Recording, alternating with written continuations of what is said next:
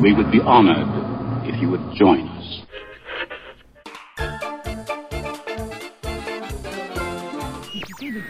But I was going into Tosche Station to pick up some power converters. It's a trap! I got a bad feeling about this. Ladies and gentlemen, boys and girls, it's time once again for Stig and Oopla's Hyperspace Hoopla.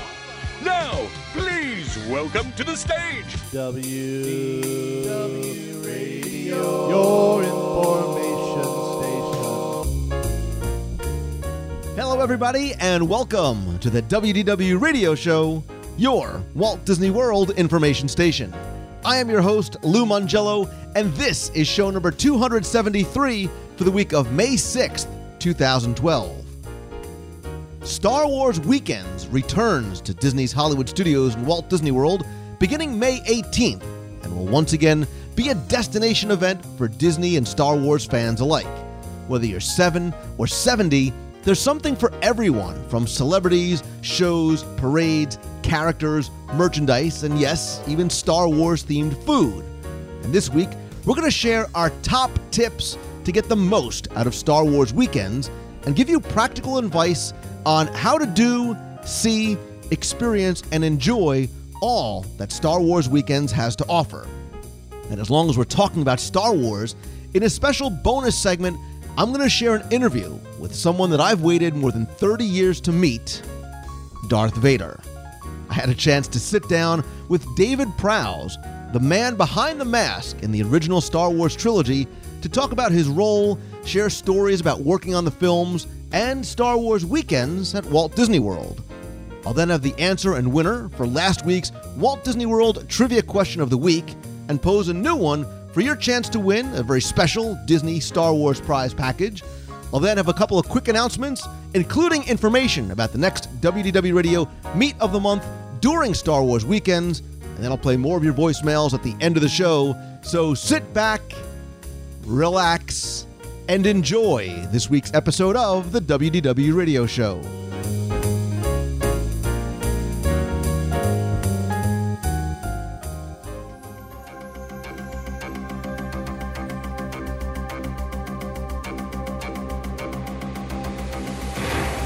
Just a quick reminder that tickets are now on sale for our first annual WDW Radio e ticket event coming this September. They are very limited in number and going very fast.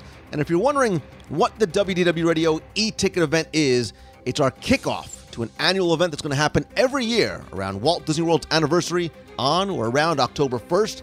This year, it's going to be a single event. And think of it as an evening at the American Adventurers Club. It's going to be Friday, September 28th from 7 to 10 p.m. at the American Adventure Rotunda in Epcot. And like the Adventurers Club in Pleasure Island, it's going to be an evening that's going to kick off with a very special dinner inside the Rotunda just for our group. We've rented out the entire pavilion. And then we're going to be joined by a very special cast of unique characters as the preservation of the Secret Society of Historical American Adventurers, or the Pasha Club, kicks off their club meeting and also elects their new club president. The show is going to go on all around us and with us, and the rotunda is going to be transformed into a very sort of special venue just for us. We're going to meet lots of different characters, including the great, great, really great granddaughter of the revolution and the sitting president of the club, the club's resident inventor and experimenter, a Wild West sharpshooter, rotunda maid, and many more characters that, let's just say, embody the spirit of America. There's going to be a stage and a show, but lots of mixing and mingling, not just us with each other, but with the club members as well. We're then going to be part of the club meeting, be part of their debate for their presidential election, and let's just say that there's a lot more details and surprises that I can't share, and probably more that I don't even know about myself. Like I said, if you liked, missed, or never even saw the Adventurers Club in Pleasure Island, this is something like that, but has never, ever been done before. Tickets just went on sale this past week. They are, like I said, very limited number, going very quickly. You can visit the our event page over at wdwradio.com slash eticket2012 or just visit the website at wdwradio.com and click on the events tab. Big thanks also to Mouse Fan Travel for sponsoring the event, making this event possible. Really, really excited for what's to come. Know that this event is going to be something really special. And again, if you had attended our Adventurers Club event back in 2008, where we rented out the club the night before it closed, it's going to be like this, and I think even a little bit better. Again, visit the event page for our first annual WDW Radio e ticket event, an evening at the American Adventurers Club. Hope to see you there. Stay for the hoopla.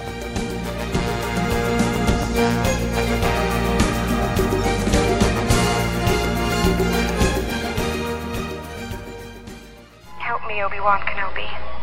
You're my only hope. What is that? I don't know, but it sounds familiar. Ladies and gentlemen, boys and girls, welcome to Star Wars Weekends at Disney's Hollywood Studios.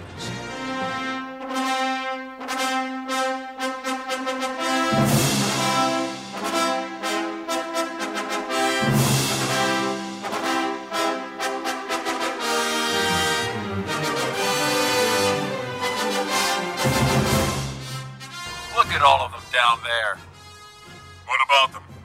I can't figure them out. What's there to figure out? Their chain of command. That's easy. The men carry the luggage, the females navigate, and the children tell the adults what to do. Yes, the tiny ones do seem to be the dominant ones. Strange species. Since Walt Disney World opened in October 1971, it has always been known as the vacation kingdom of the world because from the very beginning, it's always been about more than simply attractions, shows, dining, and resort activities. There's always been something more going on here. And for decades, and especially even more so in recent years, Walt Disney World has become a destination, a destination for various events that take place throughout the year. So beyond what you find inside the theme parks, there are additional reasons to come, whether it's Flower and Garden Festival, the Food and Wine, Marathon Weekend, and a variety of other different events that have come and some have gone, ESPN The Weekend and Super Soap Weekends over the past number of years, but one that has consistently grown and evolved and gotten bigger, and I think better as time has gotten on, is Star Wars Weekends. And for those of us who are Disney enthusiasts and Star Wars geeks, it is a wonderful marriage and true sort of nerdvana that takes place over four weekends over at Disney's Hollywood Studios. And in the past, we've recapped the events, we've previewed the events uh, on the show on both audio segments and interviews and, and whatnot. And this year, as Star Wars Weekends approaches, beginning May 18th and lasting until June 10th this year, I wanted to sort of share what's new, what's coming, what's different, and more so, practically speaking, our top tips for getting the most out of Star Wars weekends. And joining me once again is somebody else who is a great friend, a Disney enthusiast. The force is very, very strong with him. He's also the founder of Googlein, WDW, and PrettyGoodMovieRide.com. He is, of course, Jedi Master Glenn Whalen. Hey, folks, it's great to see you. And it's listen. We've been talking about Star Wars weekends uh, for as, as soon as the announcements came out about who the uh, celebrities going to be and, and some of the activities we're going to be, because we are. Again, like I said, we are Star Wars fans. We, you know, today you came to my house and you brought over the Clone Wars on DVD, and this for us is one of the things. Look, look at us. We are not athletes, so marathon weekend is, is not. Contrary to what people think, we are not athletes. right. Looking at us, we clearly enjoy dining in Walt Disney World, and look, Star Wars weekends is one of our favorite things, and this is the thing that we make sure we come to every year, and normally every weekend. Every weekend, yeah, there's something new to see every weekend. So it's something that hits that uh, that eight-year-old boy that saw that first Star Wars in uh, 1977. So. And look, I- as you may be able to hear in the background, we're actually sitting outside of Star Tours. We rode Star Tours this morning. We're watching Jedi Training Academy going on behind us. And we've really enjoyed experiencing Star Wars weekends on a lot of different levels. As a Star Wars fan, from a Disney perspective, a combination of both. And we've watched how the event has really evolved over the past couple of years. And one of the things we're going to talk about today is how it's changed to meet a changing demographic because not everybody grew up with the original trilogy. The kids who are sitting around us are growing up with the second trilogy, and more so the Clone Wars. Yeah, many of the uh, youngsters today probably are were actually not even born when the Phantom Menace returned to the screen. So a lot of them are uh, Star Tours, or I mean, um, Clone Wars is then their introduction to Star Wars. And the great thing about Star Wars weekends, again, since consistently, is that there is something for every level of fan, whether you are a casual fan or you want to come up as.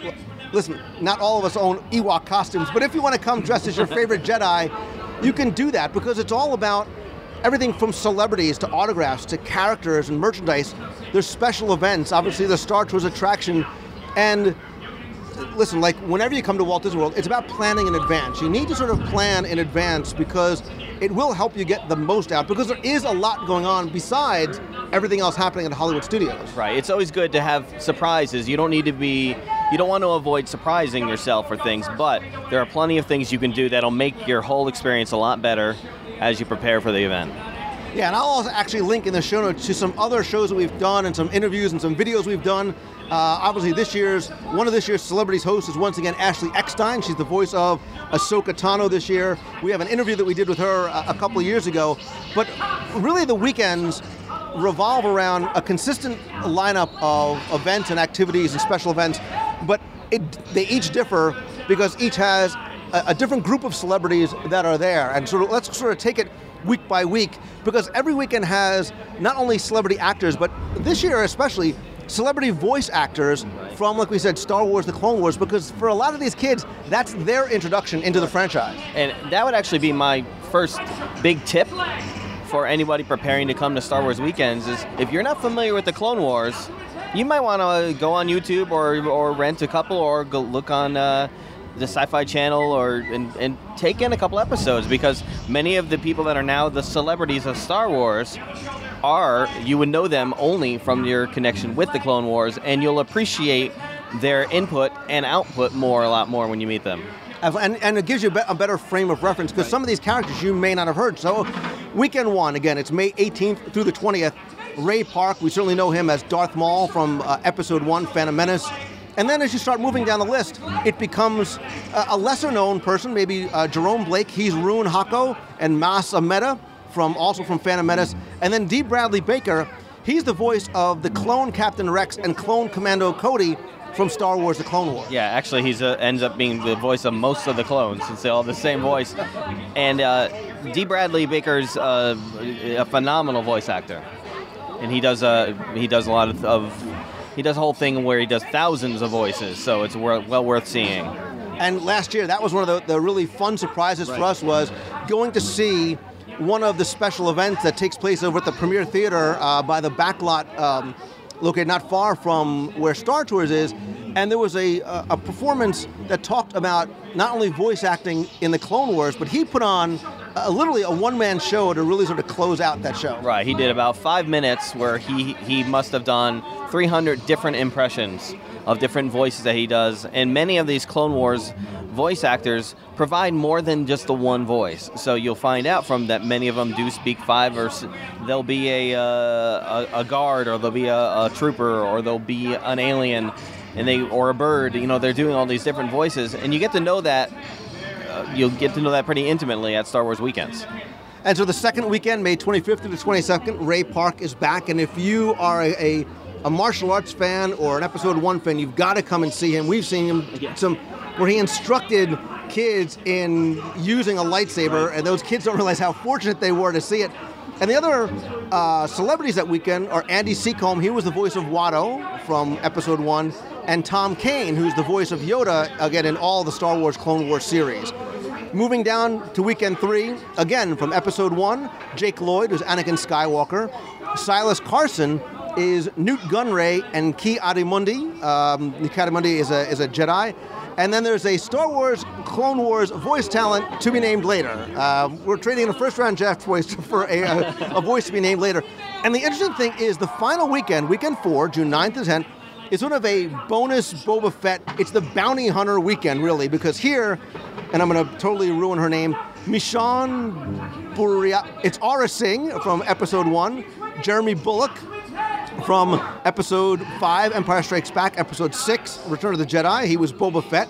And then we have young Boba Fett, Daniel Logan from Attack of the Clones, and Nika Futterman, who is the voice of Asajj Ventress from the Clone Wars. And, and we talked about this on a newscast a couple of weeks ago when they announced the celebrity lineup.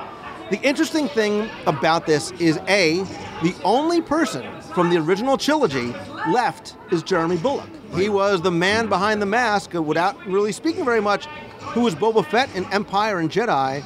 And uh, there's not there's no one else from so we're starting as, as Star Wars weekend has gone on for the past however many years more than a decade we've gotten farther and farther away from that original trilogy and the, the, the characters and the actors who have been here Yes, and, and once again, that's be prepared that Star Wars is is become something. Uh, it's it's iconic, but even when you look at the merchandise, much of the merchandise is now leaning more towards the Clone Wars and things that, that are current. The current Star Wars is still on television, and that's the Clone Wars. Well, you can even see. So, for example, you talk about the merchandise and the logos and the the poster this year is actually um, it's Donald Duck as Darth Maul, and that is sort of the focus. It's no longer it's not Darth Vader anymore. It's Darth Maul. Darth Maul, and, and it's gorgeous. I mean, it's it's a it, it's beautiful. I love it. Yeah, and it's actually created by Tyler Dumas and Casey Jones from the Disney Design Group. Casey was just on a couple of weeks ago. Did a video with him about about the Orange Bird again, and these guys are clearly Star Wars fans first. So uh, the, the merchandise is great and really kind of resonates with us. But you're going to find that image and that theme throughout all the merchandise on mugs and towels and picture frames and uh, certainly T-shirts. There's pins, there's limited edition pins, there's annual pass holder pins, uh, and there's also a lot. Well, let's talk about that because there's a lot of new merchandise, and merchandise really for a lot of people is sort of it's their focus. Because I think, and this is one of the other tips too, is people come here for a lot of different reasons. Some it's for celebrity autographs, and we'll give you some tips about how and where and the best way to get those. And for other people, it's about the merchandise. And this year, they have a massive new shopping location created just from Star Wars uh, weekends called Darth Mall. Um, and there's a lot of new merchandise this year as well too. So in addition to the things you expect to see, like the, the yearly T-shirts and pins, they have the Disney Parks blog has released some photos of things like an oversized bag that contains a side pocket that you can hold a poster or an umbrella, maybe a lightsaber. You can create your own lightsaber. A beach towel that looks like the legs of a Jedi Knight. Uh, new iPhone 4 cases that are limited to an, an edition of 1999. There's a Darth Vader's chest T-shirt with, deta- with a detachable cape. So if you can't really go out and fully get dressed up, you can at least get the T-shirt and cape. Uh, there's a Chewbacca bandolier, neck lanyard, a piece of the Death Star pin, like those pieces Nice. of Disney history pins. Six new Disney Star Wars vinylmation characters. Uh, phrase buttons, uh, a Star Wars Star Tours name tag in Aurebesh. That's sort of the language of the Star Wars galaxy new action figures, lots of t- t- t-shirts and more. And Glenn, this is the thing that's really jazzing me up, and I think I have to do this for research purposes only, because when you watched the original trilogy, which for us is, is the only trilogy, we all imagine not ourselves being frozen in carbonite, but possibly freezing someone else in carbonite. But now you can. If you want to be frozen in carbonite, you can, because during Star Wars weekends, you have a chance to have Disney carbon freeze you. And so for $99.95, you can get your 3D image scanned and captured as one of the Star Wars characters, Han Solo, inside Sounds Dangerous. And then the, they'll take about three or four weeks. They'll send you a carbonite copy. Again, you need to make reservations in advance for this. You call 407 WDW Tech. Uh, you can make reservations starting immediately, started May 4th, to have yourself put in carbonite. But uh, the cool thing about the merchandise is it runs the gamut. So whether your entry point is just a couple of dollars with a pin, or you want to do something like high-end signed and framed art, you can do that as well too. Well, if you're looking for the high end stuff, you must get here early in the morning and you must get into that place right away. Because the lines will be long for the almost the entire day. Now, if you're just a casual person and you just want to go in and take a look around, wait until later in the day to go in there because that all those basic things we're going to be there all the time anyway. So no need to wait in that two-hour line to get in if you're just going to casually observe or if you're not looking for those limited edition uh, pins, etc. And if there is special merchandise that you want to get, another tip would be if you are local or if you're in the area and you have a choice, you should try and come in the first or second weekend because some of that merchandise will definitely sell out. Right. And uh, if you want to spend an extra $100,000, Boba Fett will push your carbonite thing on a hoverboard to your house. And well, you know, there's other tips that I want to share too about merchandise. And I think you made a great point about when you go shopping is important too. So if you want to maybe go first thing in the morning, do you want to go maybe during the parade when a lot of people are starting to, to watch the parade? The lines will be uh, less busy at that point. Maybe after or during some of the other presentations that are going on. Uh, the other thing too is a tip about shopping for merchandise is you need to allocate your time. Yeah. So if there's something that you want to see at three o'clock, don't necessarily go in at 2.30 because it could take you an hour to not only browse through the merchandise, but actually go through the checkout process and, and see what they have there as well. Yes, the uh, the parades and, and everything are are great, and you might want to. The motorcade is something very special. If you haven't been able to see the uh, the stormtroopers marching down the street, that's such a great thing to see. You probably do want to see that, so you may not want to go shopping during that time. Who knows? Just make sure that you do consider all these things when you make your choices. Yeah, keeping track of time is another really important hint because you need to really take a look first thing in the morning and take a look at closely the events and the times when you're going to eat, when you're going to go shop because it could some things are very close to one another, they could overlap and if there's something you really want to see, you don't want to potentially miss it because you're stuck waiting in line for Star Tours which you could ride anytime. Yes, and you know if you if the like the the shows that you definitely want to check out. If you want to check out the uh, Ray Park Day at the Mall show, that only happens like once a day. So you got to make sure that you are available during that time and know that a lot of people are going to go to that. So keep in mind you should be there 45 minutes an hour before it starts, just to make sure that you are able to get in. and with that too prioritize because you never know what you may get delayed from seeing. So listen some of the shows fill up people line up very very early for and so you may potentially get shut out of it. You know the premiere theater is a has a finite space so it there are times that especially um, on weekends when it's ray park and things like that Right. those events will fill up. So prioritize what you want to do prioritize what you what you feel that you must do and get there early. You know definitely line up early allocate enough time for that kind of stuff.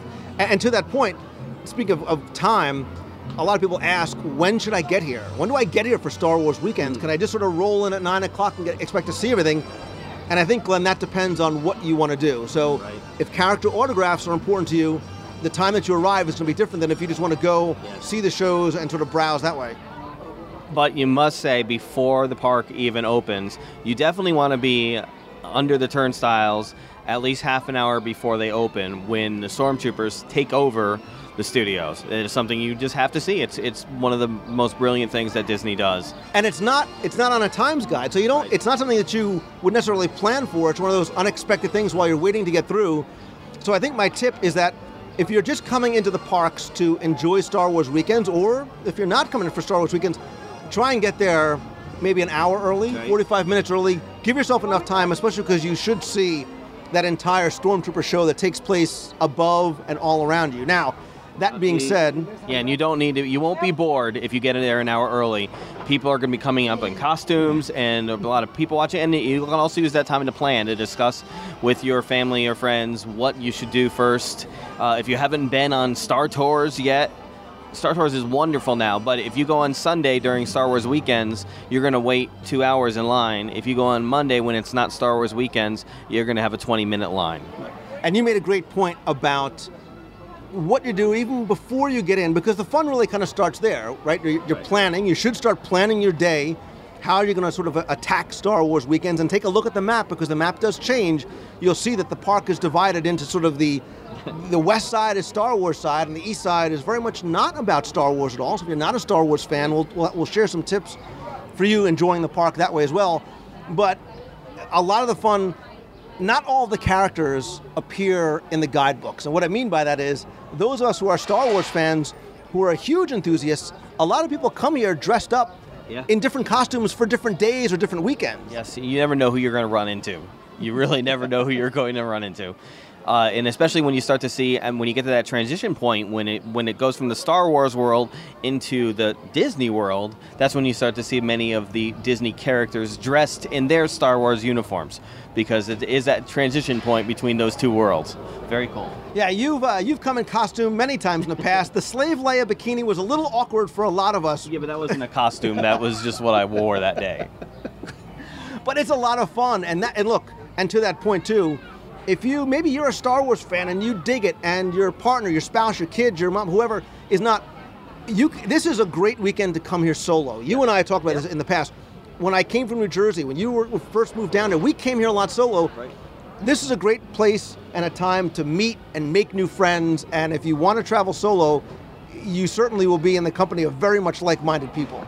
Lots of people like to travel solo for Star Wars weekends. Oh uh, man, I didn't mean it that way. But Into the garbage chute, flyboy. aren't you a little short to? I'm a, I'm a little short to be a stormtrooper. but going back to what time should you get here? Again, that is going to change if you are here for celebrity autographs, and a lot of people are. Glenn, you know, we come for the atmosphere. We come for the shows. We come. We are not here for the autographs. To a certain degree, we're here for merchandise, but we're not such enthusiasts that we have to get the limited edition coin, the limited edition watch. So that's sort of secondary to us. For a lot of people, celebrity autographs is the reason why reason they're they come. And if you are going to, the first tip I'm going to give you is some people get here very, very early. Mm-hmm. I'm talking, so the first Star Wars weekends, people will be lining up the night before. Yes. But normally, yeah, you may want to get here two, three hours because they use a fast pass system in order to give you tickets to get your autographs. I think autographs and those specialty merchandise items, if that is why you're here, you probably can't approach your arrival uh, too casually. You think have to, you do have to plan and decide what you're going to be able to accomplish because there's something you're not going to be able to accomplish. So if it's going to be if it's going to be autographs, you're going to decide who you're going to get the autograph from and and pass on possibly getting the other two. Yeah, because when you get here, and look, if you get here two hours early, I promise you will not be alone. There will be people who will be here probably shining their lightsabers who are getting ready.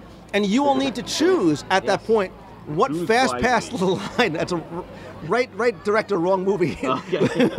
what fast pass line you want to get into. Um, and if you are here with a couple of other people, you can have somebody else get into the Ray Park line while you're in the Jake Lloyd line, whatever it might be. Um, because they use this fast pass system. There's a guaranteed fast pass, and then if once those are all done, there's a standby fast pass line. So the, the best tip I would give you is a get here early, decide who you want to see, and make sure you go and get your fast pass, or otherwise you will not be able to get an autograph from the celebrity you're waiting for. Right. And also be prepared. I mean, familiarize with this. Um, many of us are already familiar with how the layout of the park. But if you're not, take a look at the layout of the park so you know that where the autographs are, where the signings happen, uh, in conjunction, where the theater is in the back, of where the uh, premiere theater is in the back, where Star Tours, where everything is located, going to help your your keeping everything together. Yeah, and so know that if you want to get autographs, it is not something you can sort of casually do throughout the day. That is something you need to have as part of your plan. You're going to have to sort of work your dining reservations and when you're going to see the other shows around that.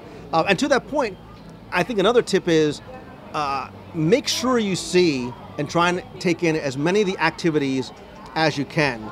Because beyond the autographs and the celebrities that are just sort of wandering around, I'm sorry, the characters that are wandering around, I don't just mean the the guests, but you're going to find probably 40 plus Star Wars slash Disney characters roaming this side of the park. And again, it's divided into sort of the, the light side, the Jedi side, and, and the dark side.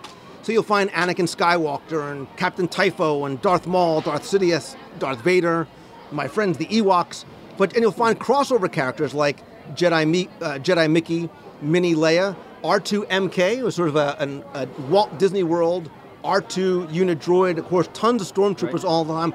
And while some of them have specific locations and times, you may be hanging out by Star Star Tours and never know who may come out. Yes. Yeah, the, the ones some of them have their own little setting. So when you take a photograph, you have a photograph and you're on Naboo with with with one of the characters, or you are in uh, shackles with Boba Fett or Jango Fett.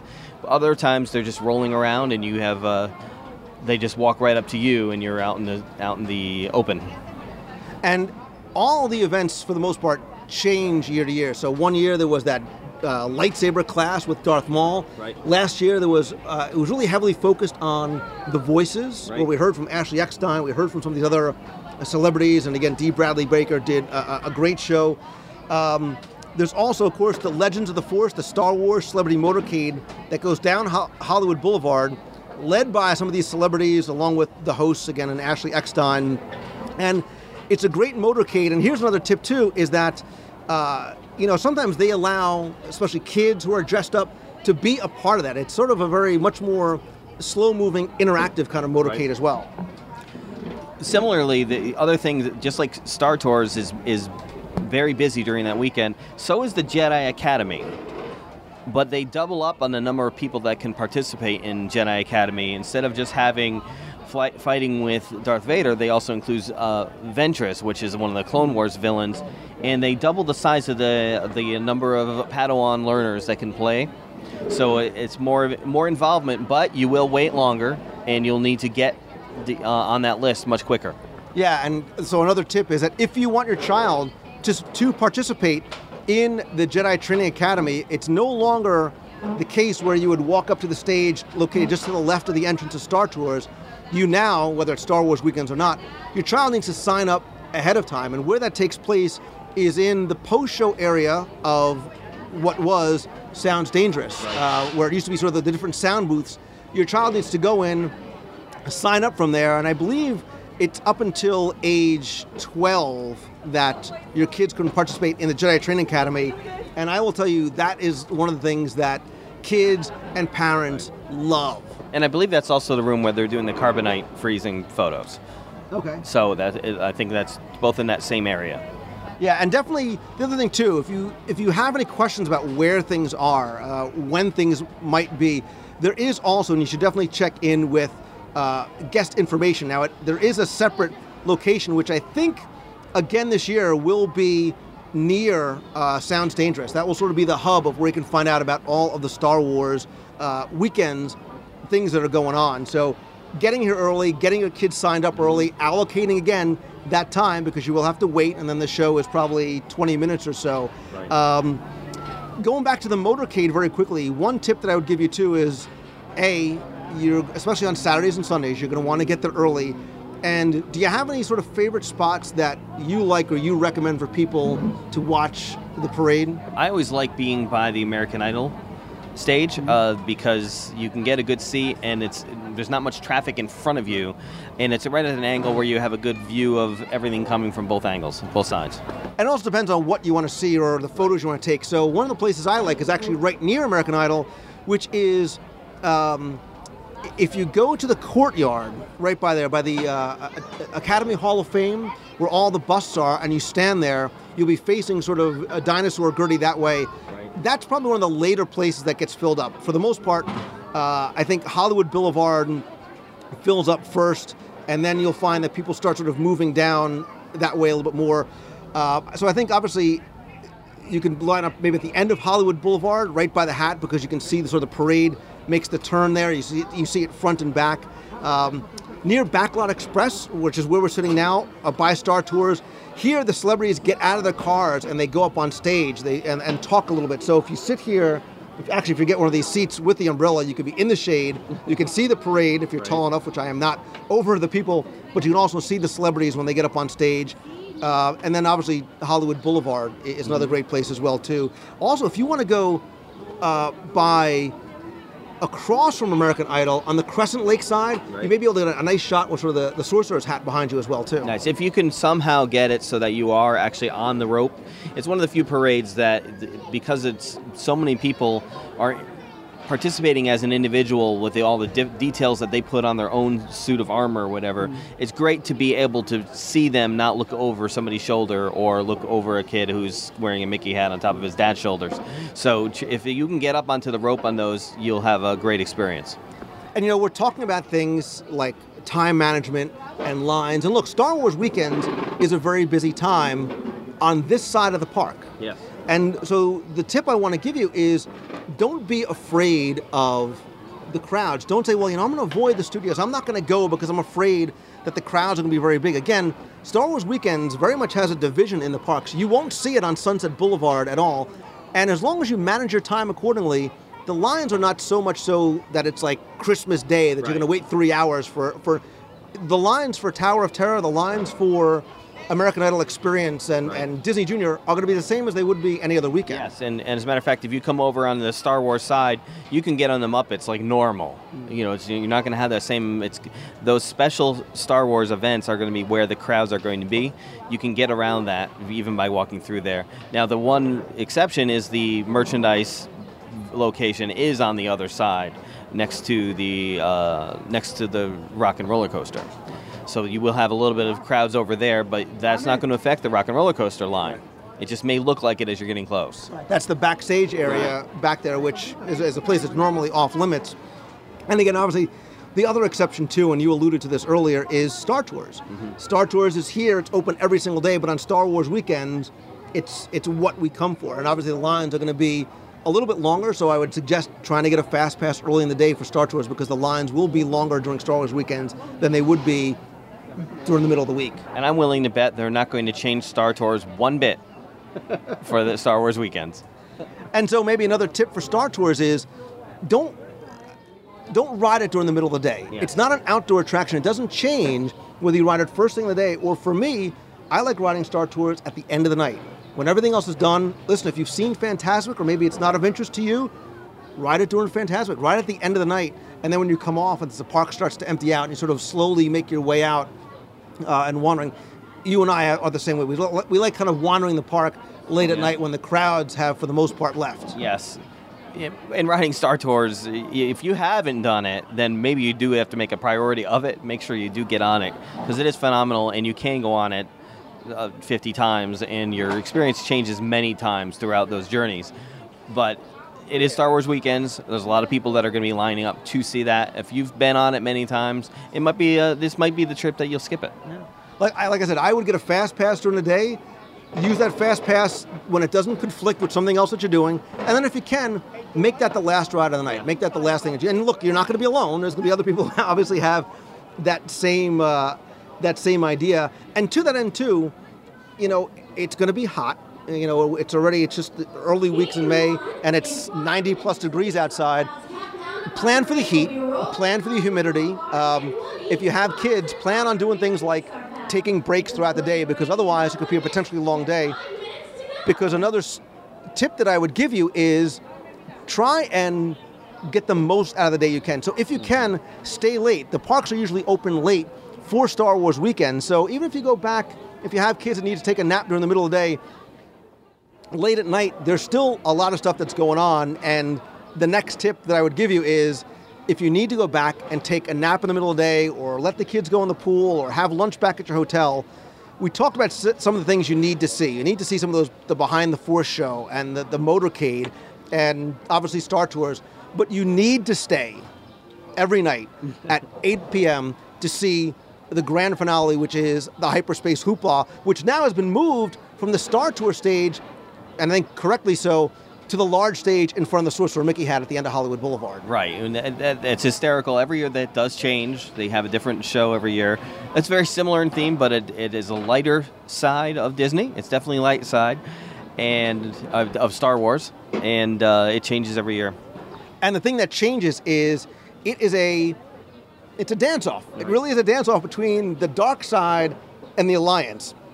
And what's great about it is you see all of your favorite characters from the trilogies, from the Clone Wars, some Disney guys in there as well. Lots of surprises because the show changes and we're laughing because the music changes mm. every year as well too. And it's really, really, really well done. This for me has always been the highlight. And last year had a, a very sort of rock and roll kind of theme to it, and it was.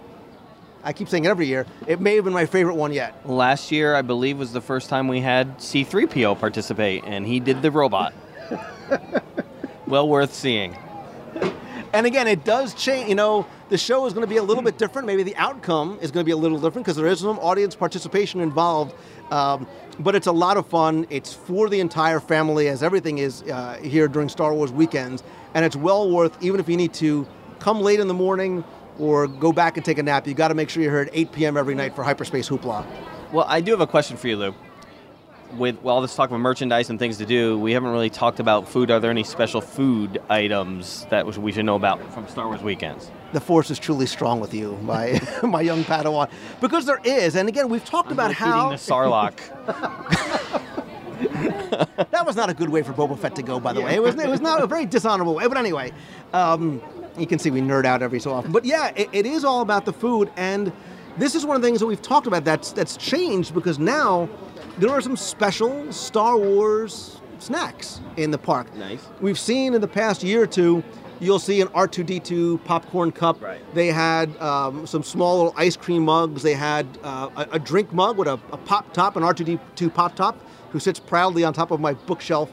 but now there's actually food in those buckets. So you can get an R2D2 bucket with a kid's power pack found throughout the studios, and it has things like apple slices and sort of healthy foods that they can snack on. There's a, you can get a corn dog and chips. You can get a, a churro in a bu- Tell me this isn't awesome. A churro in an R2D2 bucket in Darth Small. You get a chocolate milkshake in an R2D2 Stein over at Min and Bill's Dockside Diner, located right uh, on Crescent Lake. You could also get uh, a frozen beverage, like a frozen Coke or a frozen lemonade, over at Peevy's Polar Pipeline, lo- located right across from Min and Bill's. Nice, and they should have a, a blue chocolate milkshake. Clearly coming from the original chili, blue uh, Luke's Blue Milk. But something else new that they're adding starting May 18th over at the Commissary, Backlot Express, Studio Catering, Pizza Planet, Starring Rolls, all the counter service restaurants. There's a new Darth Vader cupcake, and it looks like it's it's an edible Vader. that's, that's perfect, right? yeah, I can't wait to have mine. Um, the other thing too is if you are a Star Wars fan, you know, we're, we, again, we, we talk and we laugh and we about geeking out. It's okay, and Disney does allow if you want to come dressed up as your favorite Star Wars character or a Star Wars character you've made up. I believe as long as your face isn't covered with a mask, you can come dressed up. There, there is no sort of um, uh, restriction on you coming dressed up. You don't have to register in advance because this is very much a fan community type of gathering event, and you'll see little groups of fans and friends start to form based on that. Oh, look, she's dressed up as a Padawan. He, you know, there's people we see every year that come dressed up as Star Wars characters. Well, certainly be comfortable though, because it is May and June, and it's probably not going to get below uh, 85 degrees. So make sure that you're comfortable the whole time as well. Another tip I would give you too, talking about food and dining, is I would also make sure you make advanced dining reservations. If you want to do sit-down restaurants, make your advanced dining reservations as early as possible. Right. You know, you, you, every time we go to, you try to walk up.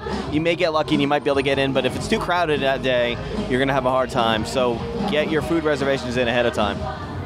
All right, so Glenn, obviously there's there's a lot going on, which is a great thing because again, this is what makes Disney World great is that with events like this, it becomes another reason to come down. It becomes another destination event that's not about the other things that are going on. It's another reason to come down here. So, do you have any sort of either final tip or best sort of piece of advice to share for people as they start getting ready to come down or thinking about coming down for Star Wars weekends? I, I guess the the best tip is is, a, is something to do right now because you have some time before it opens up.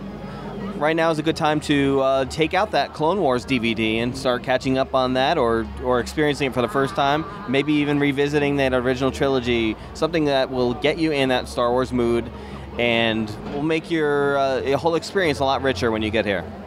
And I think to that point, the nice thing about Star Wars weekends is, especially if, you have kids, it's a great thing that you guys can do together because we, who are the generation that grew up as nine year old kids, amazed when that Star Destroyer came across the screen for the first time for Star Wars, we can share this experience now with our kids. If you have a six year old boy that's just getting into you know the Clone Wars or plays Star Wars Lego at home, whatever it might be, it's something that you can grasp onto together. So watching the movies together and having fun building a lightsaber here, there's a lot of stuff that you can do together, or if even if just watching your kid up on stage for Jedi Training Academy.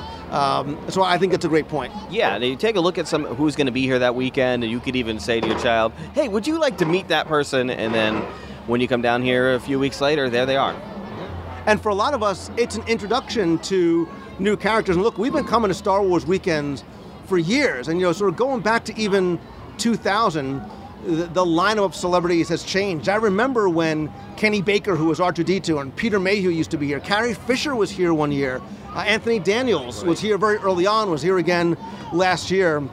So that was neat for me to see some of the people that I grew up. Those were the, the, the faces on the screen for me. The new kids, the, the new the new uh, kids who getting introduced to it, they're sort of connecting to the people that these are their, their sort of the Star Wars characters for them. Yes, and, and the, if you haven't seen the Clone Wars, I have a, a, soft spot in it because uh, it's obvious that this is done by a Star Wars fan of our age, actually. Somebody that loved that original Star Wars experience, and they work really hard in that series to recreate some of that, not necessarily the magic, but they, they grab a hold of that every world is very unique. You know, where your Star Wars, you had your ice planet and you had your forestry planet, or Coruscant is the big city planet. So the Clone Wars is filled with that sort of great detail and a lot of fun in that way. So you'll enjoy it as well. Look, like the Disney movies and the the Disney parks lets those experiences come to life.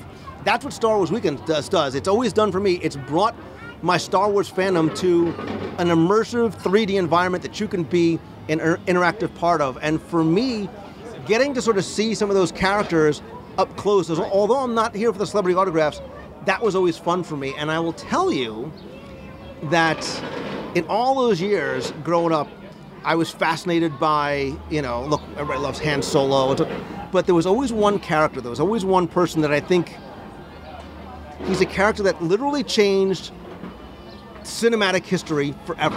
Sort of that, that penultimate villain of Darth Vader. And as a hmm. kid, you were scared of and you were intrigued by Darth Vader. And I will tell you, this is my tease as, I, as we start to wrap this segment up, that it took me 35 years. but as a special treat for this pre Star Wars Weekends tips and tricks segment with Glenn Whalen from prettygoodmovieride.com. Look, if you love the great movie ride, you have to see Glenn's recreated version of the Q movie, the original movie, and his version of the Pretty Good Movie Ride at prettygoodmovieride.com and Google in G O O G L I N WDW, where you've done the same thing with Soarin'. Right, correct. That, that was, a, it was a lot of fun, uh, and I'm always doing something like that. So. well, I am still the seven-year-old kid trapped in a 43-year-old body, and as we got ready for Star Wars weekends, I started to say I finally had the opportunity to talk to and meet and shake the very, very large and ominous hands of Yoda. Yes, of Yoda. Of no. Oh. And this is my treat to you guys, is I had was able to sit down and get an exclusive interview with Darth Vader. I sat down with David Prowse. He was the man behind the mask in the original trilogy. So as we get ready for Star Wars weekends, I want to share that interview with you now. We're going to be here throughout Star Wars weekends. Stay tuned to the website and Twitter and the events page over at WDWRadio.com. We're going to do a meet of the month during Star Wars weekends. For Star Wars weekends, I may be in Jedi robes and or Ewok costume. I'm not really sure yet. But Glenn, thank you for joining me. Thank you guys. I hope you guys make it down and experience Star Wars weekends. And for now, here's my interview with the man who for, will always be Darth Vader. You need Claritin or something? You got a little. I got, I'm wheezing.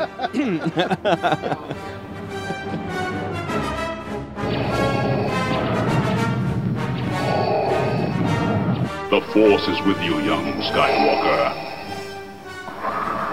But you are not a Jedi yet. If you only knew the power of the dark side. I find your lack of faith disturbing.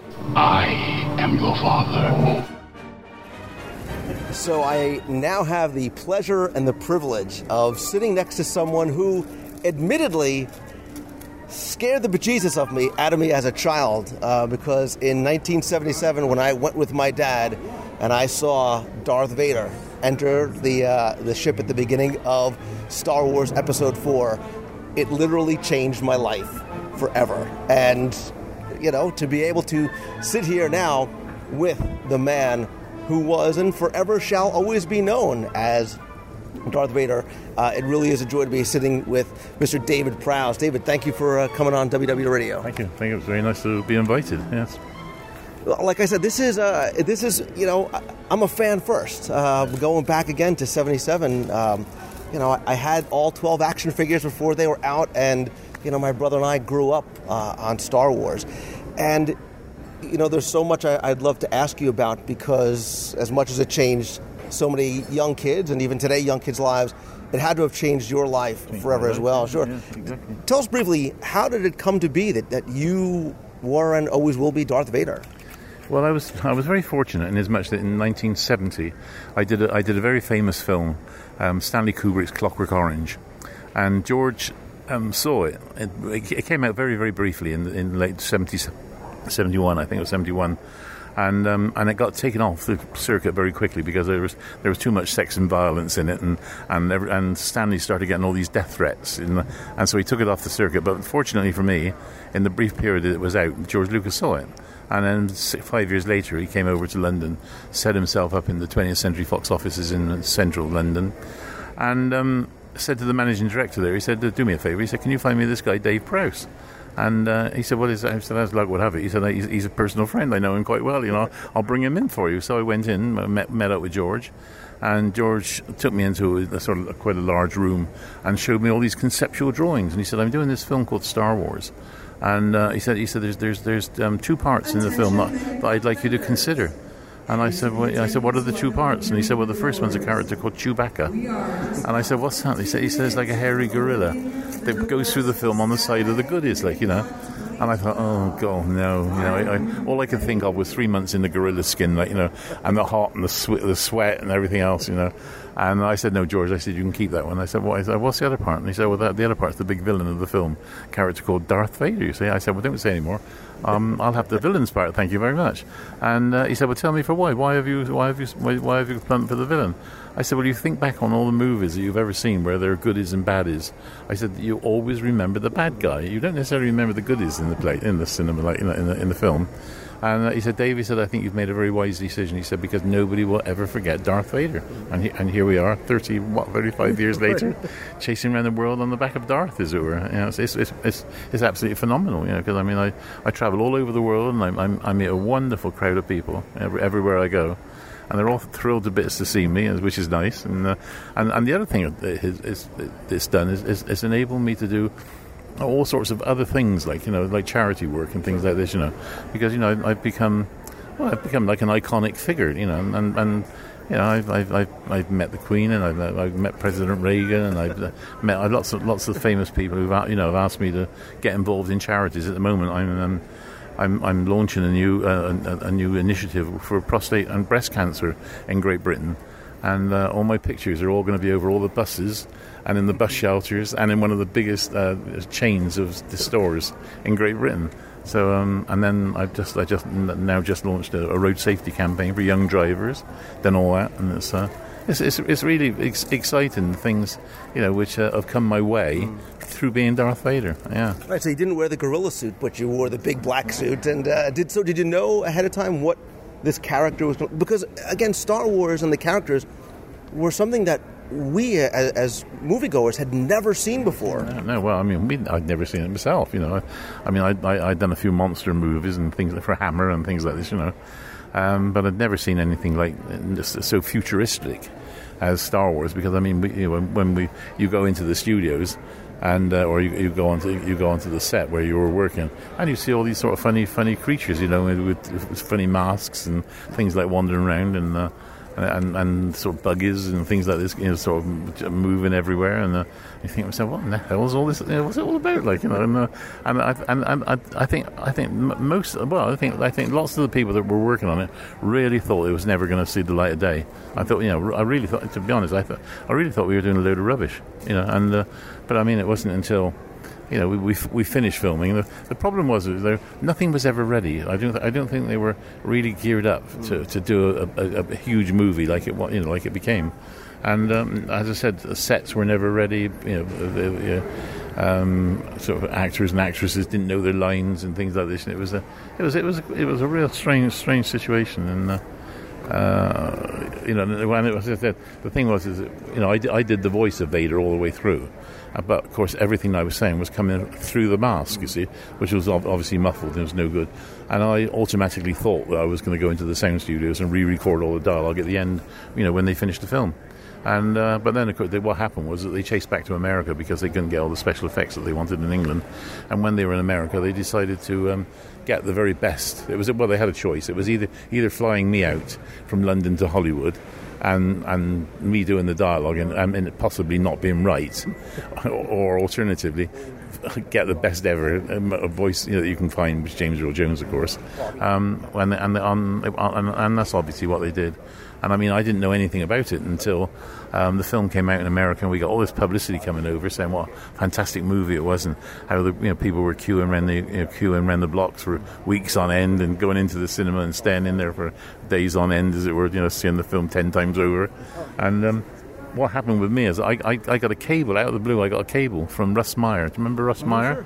He was, he was a great friend of mine. I did I did a film with him in uh, in Barbados called Black Snake. Terrible movie, but it was, it was great fun. It was great fun to work with him, and we became great friends.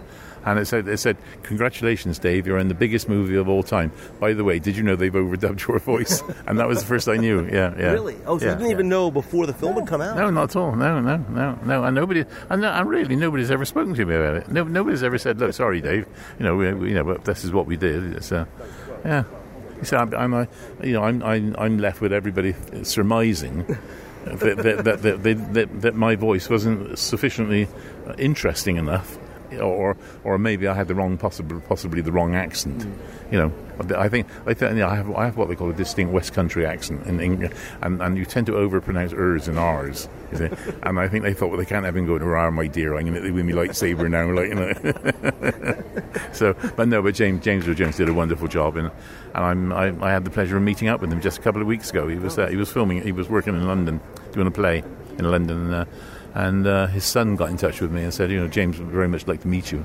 And so I went to see the matinee play. I meant to see the matinee in the afternoon, and then in between in between the evening show and the matinee and the evening show, um, we went to James's dressing room and had a really nice chat. And that was the first time. first time some we'd ever met. later, huh? First time we'd ever met. Yeah, yeah, yeah.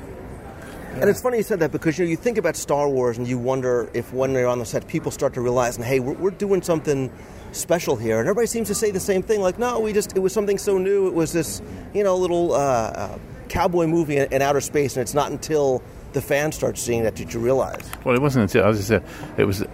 I, I think. It, I think when, when when we got to the second movie, when when we you know got got ready to do Empire, I, I think we then knew that we we were into something big. I mean, you know, it was. A, I mean, it was. Well, I mean, a- I mean, you know, Star, Star Wars obviously um, came out, but I don't, I don't, I don't think it had a, a fantastic impact. Not when it came out, but it, but it, it, it's sort of developed slowly and got bigger and bigger and bigger and bigger. And then, of course, everybody then was waiting for Empire, and then, of course, Empire was a fantastic success as well.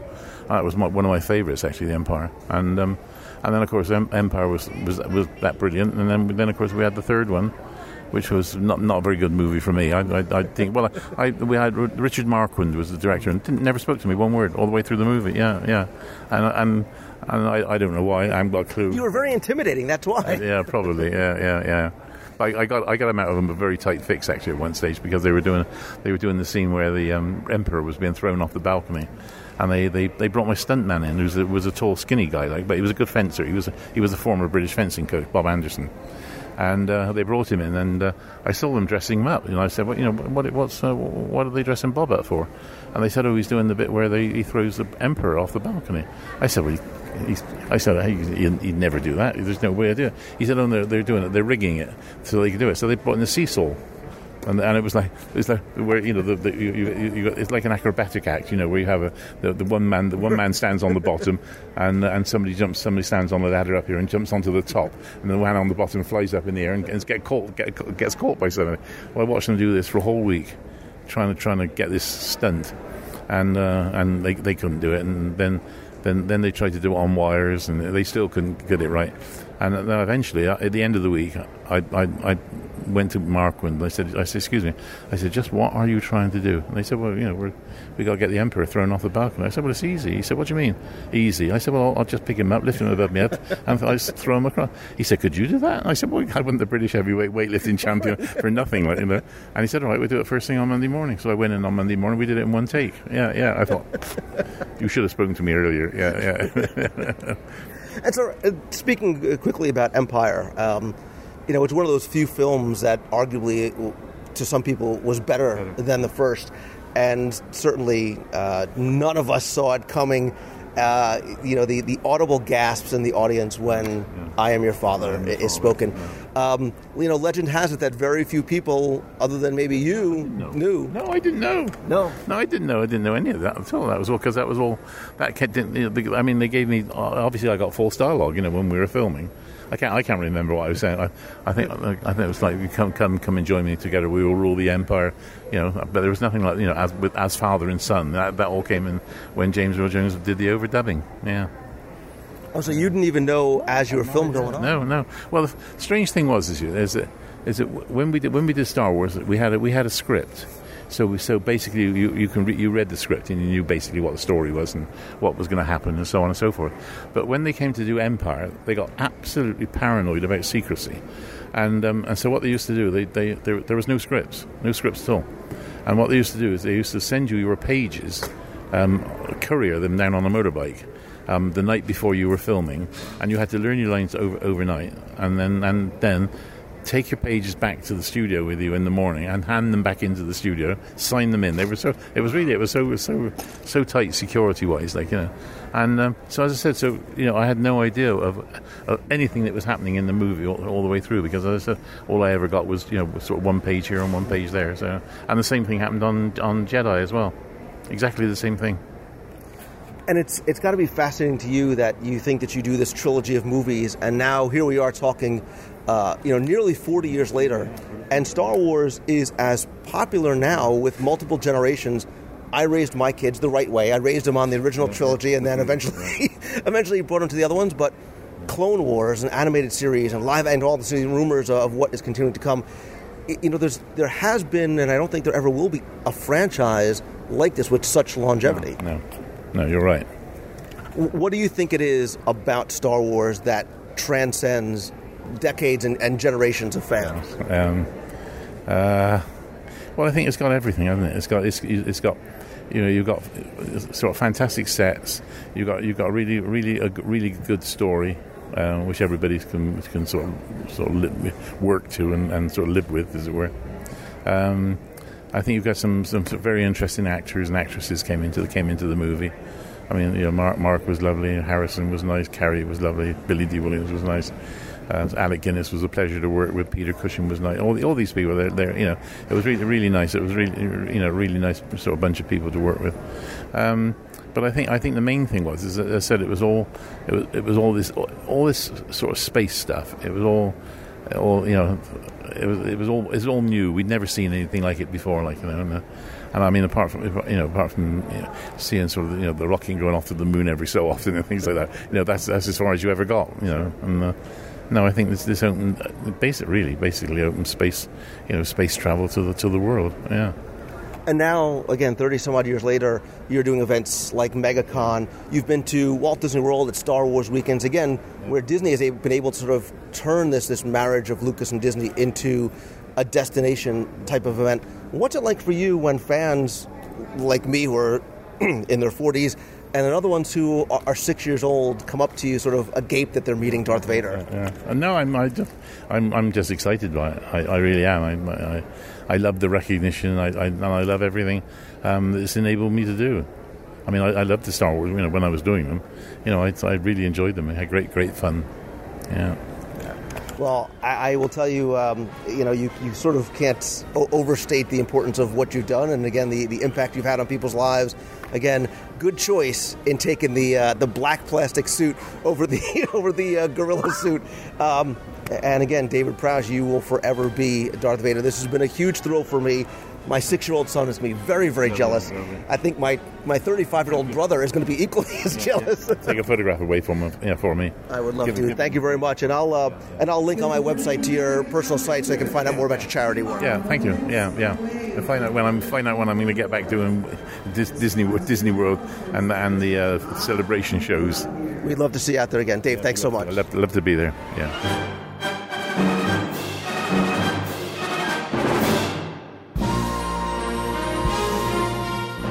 It's time to announce the winner of last week's Walt Disney World Trivia Contest. As you know, every week I either ask you a trivia question or history question about Walt Disney World, maybe play a sound clip or give you a line from an attraction or show, ask you to answer and identify it for a chance to win a Walt Disney World prize package. Last week we were talking about resorts and not just looking ahead with things like art of animation, things that are coming to Walt Disney World, but looking back in time. And I asked you a simple question, which was what was the original name of Disney's Port Orleans Riverside Resort? And again, you all knocked it out of the park again and identified it as Disney's Dixie Landing Resort. And just a quick little bit of history that opened in sort of a number of different phases back on February 2nd, 1992, when Alligator Bayou opened.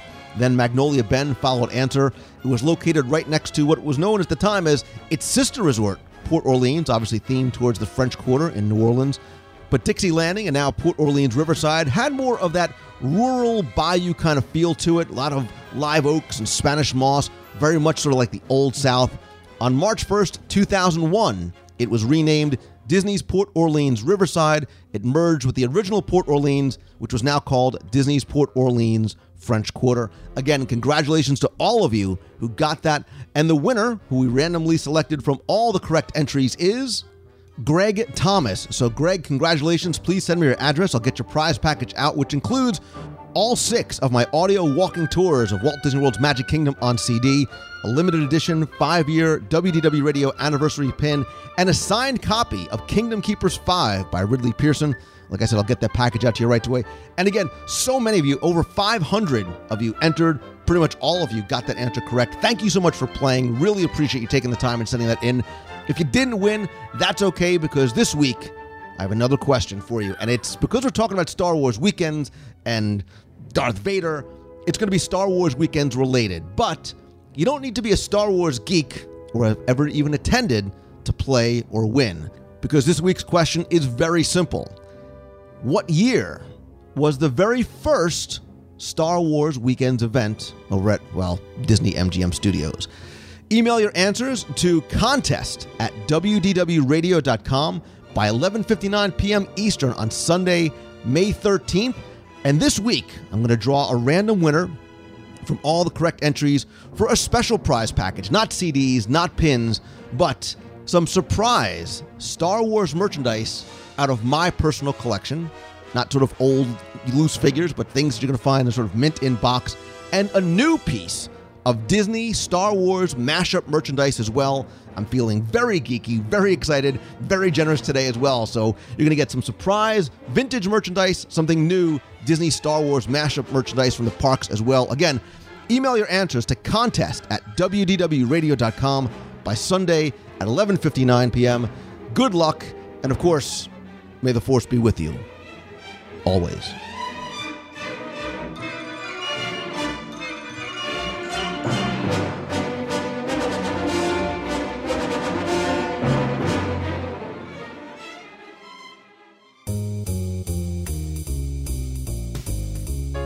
That's going to do it for this week's show. Thanks so much for taking the time and tuning in this and every week.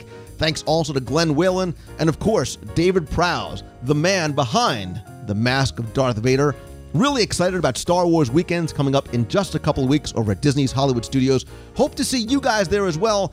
Speaking of which, the next meet of the month is going to be during Star Wars weekends. We're going to kick it off on the opening weekend, Saturday, May 19th. Our meet of the month is going to be from 11:30 a.m. to 1:30 p.m. And we're going to meet over at the Backlot Express, the counter service dining location located just to the left of Star Tours. We're going to meet inside, of course, upstairs in the area closest to the Jedi Training Academy stage.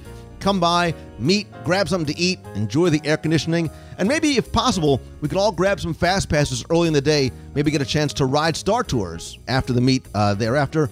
Going to try and get there a little bit early, get some seats for everybody. Should be a lot of fun. Please come by, say hi, bring the whole family. No need to RSVP, of course, if depending on if you want to. I'm going to set up a Facebook event page as well. I'll link to it in this week's show notes. And if you come to the meet dressed in Star Wars regalia, garb, costume, whatever it may be, I'm also going to give you a free Disney Star Wars gift. Quantities are limited, first come, first serve. So it should be uh, a lot of fun. I may be in Jedi robe or Ewok costume. I haven't quite figured it out as well. But again, Saturday, uh, May 19th, 11:30 a.m. to 1:30 p.m. over at the Backlot Express, kicking off the first weekend of Star Wars weekends. Really, really excited. Hope you guys could join us there.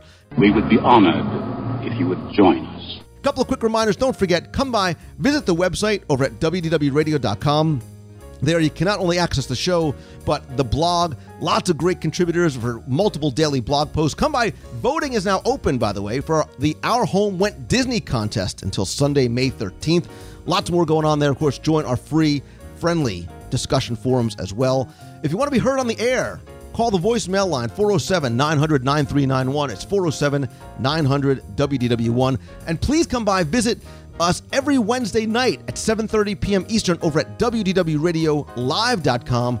Each week, I do a live video broadcast and chat, often right from Walt Disney World. Your chance to come by, talk about this week's Walt Disney World news, ask and answer questions. I leave you guys always with a question of the week as well. And then we usually hang out, get to chat a little bit more about Disney, sometimes even just wander the parks. If you can't make it live, I'll put the audio on the iTunes feed. Please come by and subscribe on iTunes.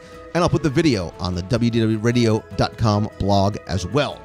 Quick congratulations to everybody who participated in the Expedition Everest Challenge this past weekend and defeated the Yeti. Congratulations also, and thanks to everybody on the WDW Radio running team for all that you guys do to help benefit the Make a Wish Foundation of America. If you want to join the running team, it's easy, it's fun. Be part of the team. Help make a wish.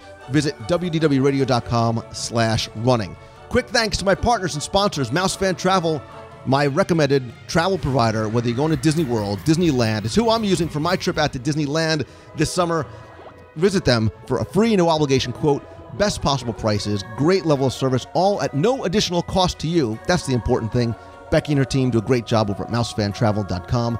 And when you're coming to Walt Disney World, AllStarVacationHomes.com has everything from two bedroom condos up to seven bedroom homes. You can bring the whole family. There's private pools, spas, kitchen, game rooms, lots more. And if you want to stay right in the heart of Walt Disney World, the Walt Disney World Swan and Dolphin over at swananddolphin.com has the most incredible, comfortable, heavenly beds, the Mandara Spa. I love going over there to eat at places like Shula's, Kimonos, Blue Zoo, and lots more. You can visit them at swananddolphin.com. Also, don't forget, visit celebrationspress.com. The latest issue of Celebrations magazine is now out. You can also check out the digital version available to download for free. You can purchase individual issues or subscribe. Easy link to that is visiting wdwradio.com slash celebrations. It'll take you right to the iTunes store.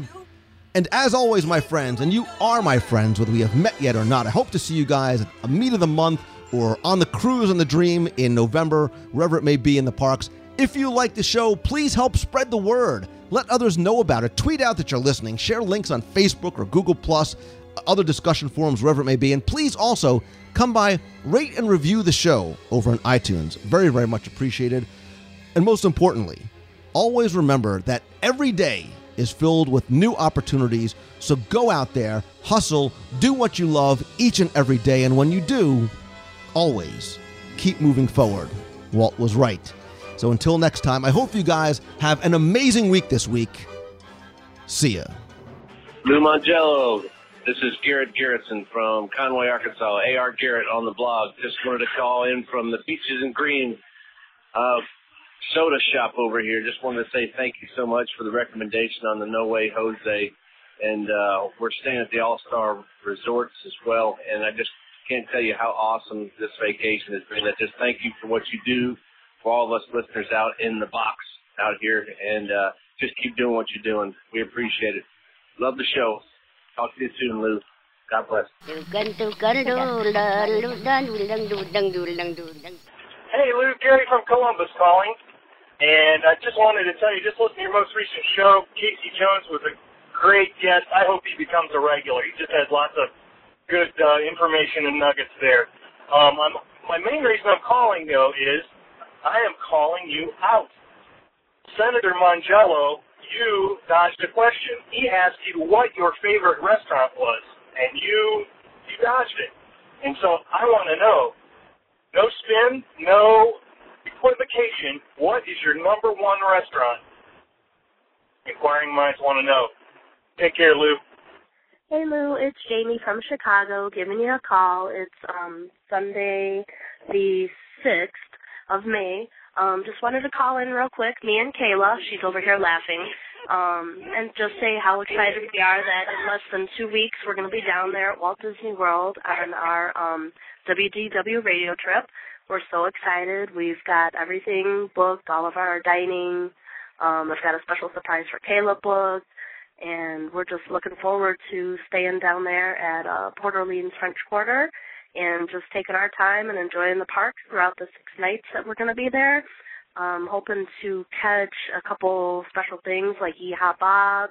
Um, we might go over to Beaches and Cream and try a uh, kitchen sink.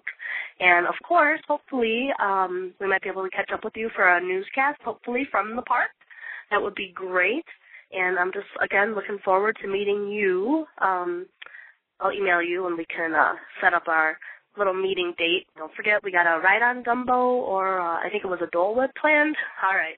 But anyways, Lou, um, just been catching up on the past couple shows. They've been great and um, just looking forward to the next couple weeks so I can get my Disney fix. I'm actually there. Um, just want to say Becky and Dan have been great with MEI, um, helping me with the trip and everything, and I just love both. But I'll see her on the WDW radio cruise in November, so that's the next thing I got to plan. But anyways, um, I just wanted to call in and say hi and just say we're so excited and just counting down the days. Gonna dig out the suitcases. I think uh, another day or so and just start packing and getting all the extra necessities we need for the cameras and video camera and all that kind of fun stuff. So I am to let you go. I hope you have a great week, and um, I'll talk to you soon. Goodbye, Kay. All right, she's laughing. All right, we'll talk to you soon, Lou. Bye. You've got a friend in me.